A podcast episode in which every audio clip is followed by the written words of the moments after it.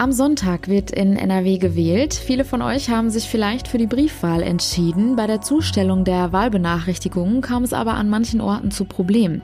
Was dahinter steckt, darüber sprechen wir hier im Podcast. Und um 11 Uhr beginnt der bundesweite Katastrophenwarntag. Wir schauen mal, was uns da gleich so erwartet. Und außerdem schauen wir auch nach Lesbos und die Lage nach dem Großbrand im Flüchtlingslager Moria. Heute ist Donnerstag, der 10. September 2020. Ich bin Julia Marchese. Guten Morgen. Schön, dass ihr dabei seid. Der Rheinische Post Aufwacher. Der Nachrichtenpodcast am Morgen. Das Wetter in den letzten Tagen ist doch echt wieder richtig schön, oder? Ich war gestern Nachmittag spazieren und es war blauer Himmel und strahlender Sonnenschein draußen. Hätte ich nicht meinen dicken Pullover angehabt, wäre das Ganze wahrscheinlich noch viel schöner gewesen. Aber naja, deswegen schauen wir jetzt mal auf das Wetter für heute und die kommenden Tage in der Hoffnung, dann auch das richtige Outfit dafür parat zu haben. Auch heute erwartet uns ein freundliches Spätsommerwetter mit Höchsttemperaturen zwischen 18 und 23 Grad. In der Nacht kühlt es sich wieder ab, die Tiefstwerte liegen dann zwischen 10 und 6 Grad. Gebietsweise ist auch Nebel möglich. Morgen beginnt der Tag dann wieder schön schön sonnig mit bis zu 25 Grad. In der Nacht zu Samstag wird es aber wieder frisch mit Tiefstwerten zwischen 12 und 8 Grad. Das Wetter hält sich dann auch übers gesamte Wochenende. Die Höchstwerte liegen sowohl Samstag als auch Sonntag zwischen 20 und 27 Grad. Am Wochenende hat man also nochmal die Möglichkeit, das schöne Wetter auszunutzen. Am Sonntag sind hier in NRW die Kommunalwahlen. Viele von euch greifen vielleicht auf die Möglichkeit zurück, mit der Briefwahl ganz gemütlich von zu Hause aus zu wählen. Voraussetzung, die Briefwahlunterlagen müssen erstmal bei einem ankommen. Bei einigen ist das nämlich bislang nicht der Fall. Ein Grund dafür könnte der aktuelle Warnstreik der Post sein, aber auch bei dem Unternehmen Postcon kam es zu einer Briefwahlpanne. Meine Kollegin Helene Pawlitzki hat mit dem Wirtschaftsredakteur Florian Rinke über die Probleme mit dem Unternehmen gesprochen gesprochen. Florian Rinke, wenn jetzt gewählt wird, ist es ja relativ wichtig, dass man so eine Wahlbenachrichtigung erhält, weil da eben drin steht, wo man wählen soll und wie das alles so funktioniert. Und man kann damit auch die Briefwahl beantragen. Diese Wahlbenachrichtigungen verschicken die Städte aber nicht selbst, sondern sie haben dafür Subunternehmer, richtig?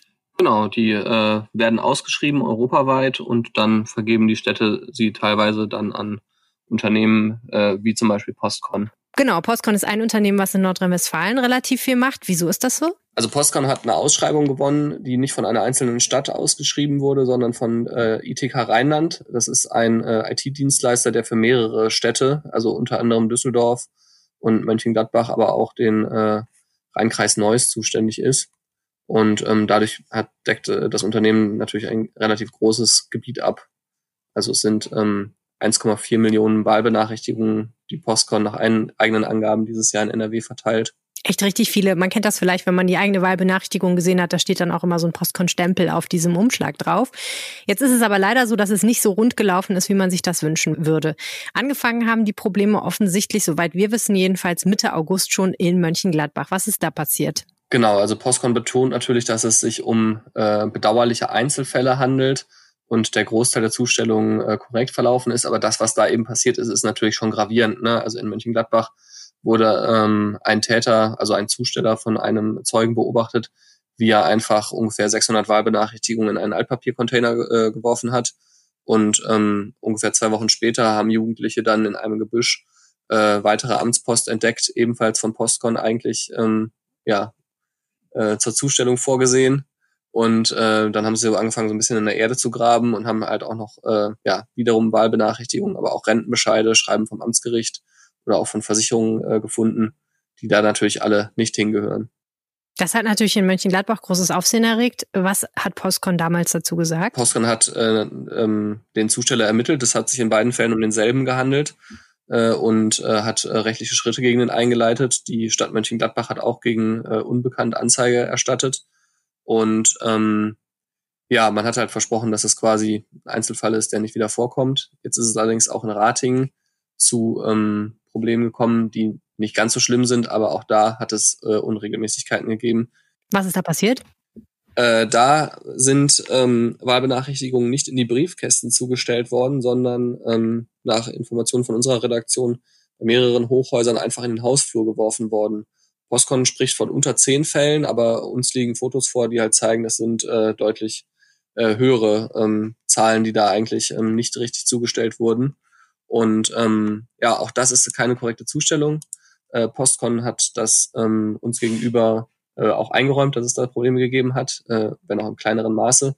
Da sei angeblich ein Auszubildender ähm, falsch informiert worden oder es hätte ein Missverständnis mit dem gegeben, weshalb man dann noch einmal ein Gespräch mit ihm geführt hat. Aber äh, ja, ansonsten hätte es keine Probleme gegeben. Postcon macht das in beiden Fällen an einzelnen Zustellern fest. Genau, also Postcon sagt, es ist kein äh, systematisches Problem, also schlechte Löhne oder sonst irgendwas, was man sich ja da denken kann im Zustellerbereich. Äh, Gibt ja immer wieder mal solche Vorwürfe. Das hätte damit nichts zu tun, ähm, sondern es wären in dem Fall zwei, zwei Einzelfälle gewesen, die aber natürlich große Auswirkungen haben. Ne? Also die äh, Stadt äh, Rating hat sich schon ähm, dazu genötigt gesehen, aufgrund dieser Vorfälle an alle Wahlberechtigten, und das sind immerhin 73.000 Menschen, äh, und ähm, nochmal ein neues äh, Bestätigungsschreiben äh, zu schicken, dass die Leute alle korrekt in die äh, Wählerverzeichnisse eingetragen sind. Und ähm, das sind natürlich auch Kosten, die plötzlich der Stadt entstanden sind, wo man jetzt prüft, ob man die nicht an das Unternehmen Postcon äh, in dem Fall weitergeben kann. Hm. Was man vielleicht noch sagen sollte, ist natürlich kann jeder auch ohne Wahlberechtigungsschein wählen gehen. Man braucht nur seinen Personalausweis und muss im Internet nachgucken, in welches Wahllokal man gehen muss. Aber man braucht diesen Zettel, der ja mit der Post kommt, nicht unbedingt, um tatsächlich sein Wahlrecht auszuüben.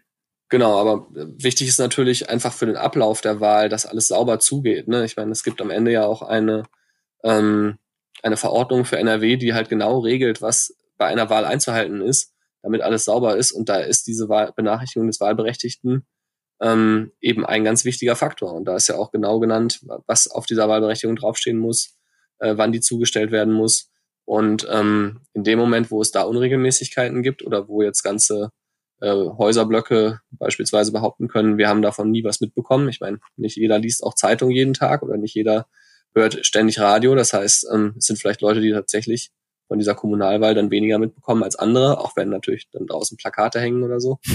ähm, dann äh, macht sich so eine Wahl natürlich ähm, äh, läuft so eine Wahl dann Gefahr, irgendwie angefochten zu werden von irgendjemandem, dem das Ergebnis nicht passt oder der auch vielleicht einfach nur Probleme damit hat, wie es abgelaufen ist. Absolut. Und dazu kommt ja noch, dass bei der, bei der hohen Briefwahlquote, die wir haben, wahrscheinlich schon von 600 Menschen, die so einen Umschlag nicht bekommen, einige die Briefwahl beantragt hätten, das aber nicht unbedingt konnten, einfach so, weil sie diese Benachrichtigung nicht bekommen hatten. Auch das wäre auf anderen Wegen ja möglich, aber es ist natürlich viel, viel einfacher, wenn man die Benachrichtigung bekommt.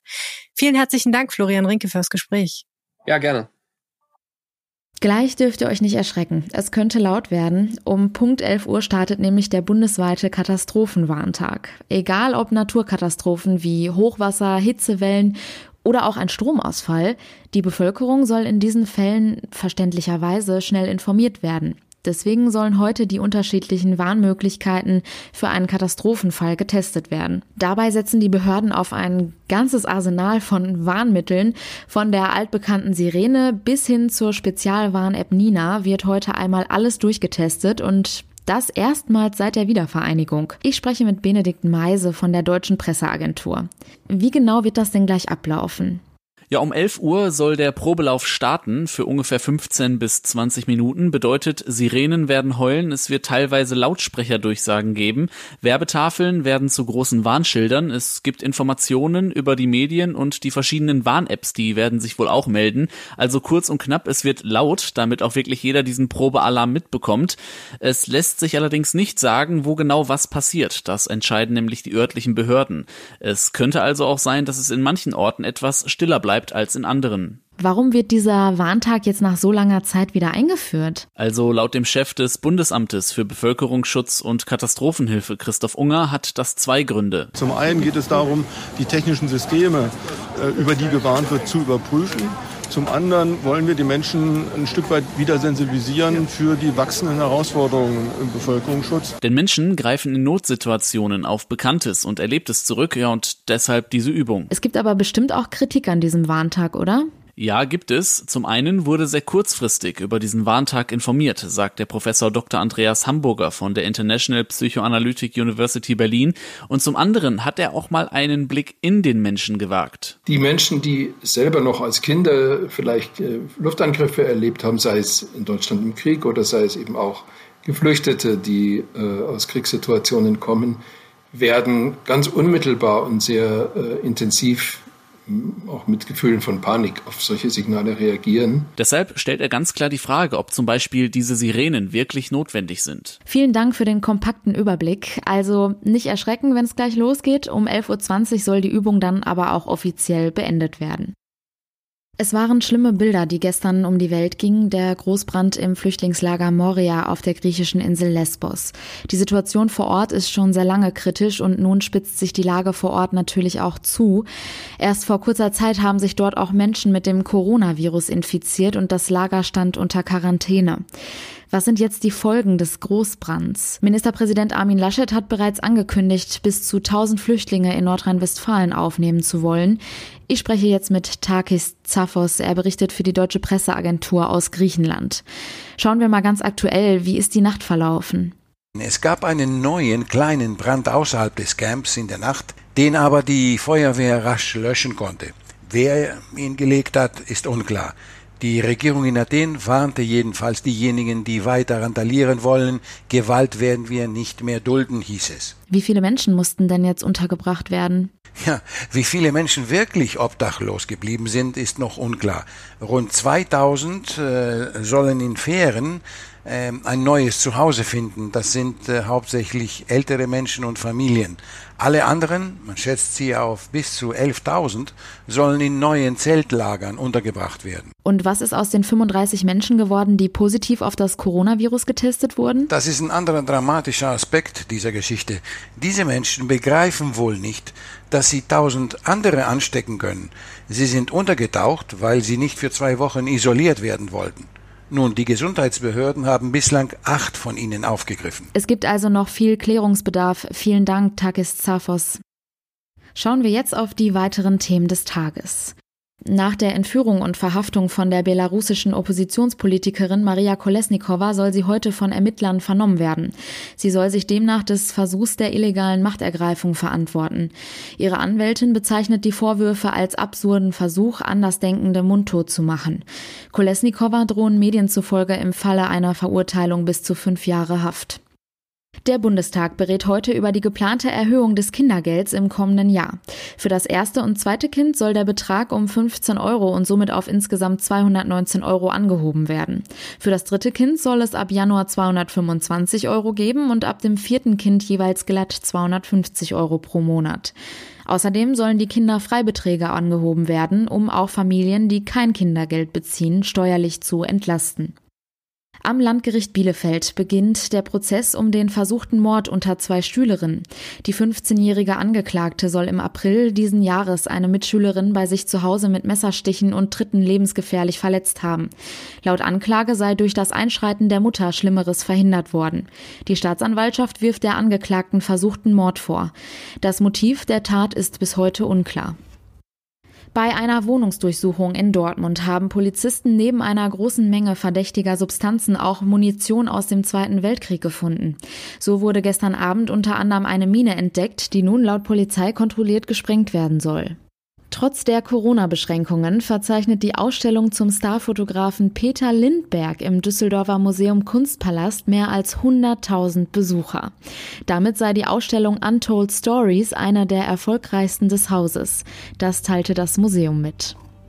Und das war der Rheinische Postaufwacher vom 10. September 2020. Wenn ihr uns etwas sagen möchtet, schreibt uns gerne an aufwacher.rp-online.de. Mehr Nachrichten gibt es dann am Nachmittag in unserem Aufwacher News Update und natürlich jederzeit auf RP Online. Ich bin Julia Marchese. Ich wünsche euch einen schönen Donnerstag und denkt an den Probealarm. Ciao. Mehr bei uns im Netz www.rp-online.de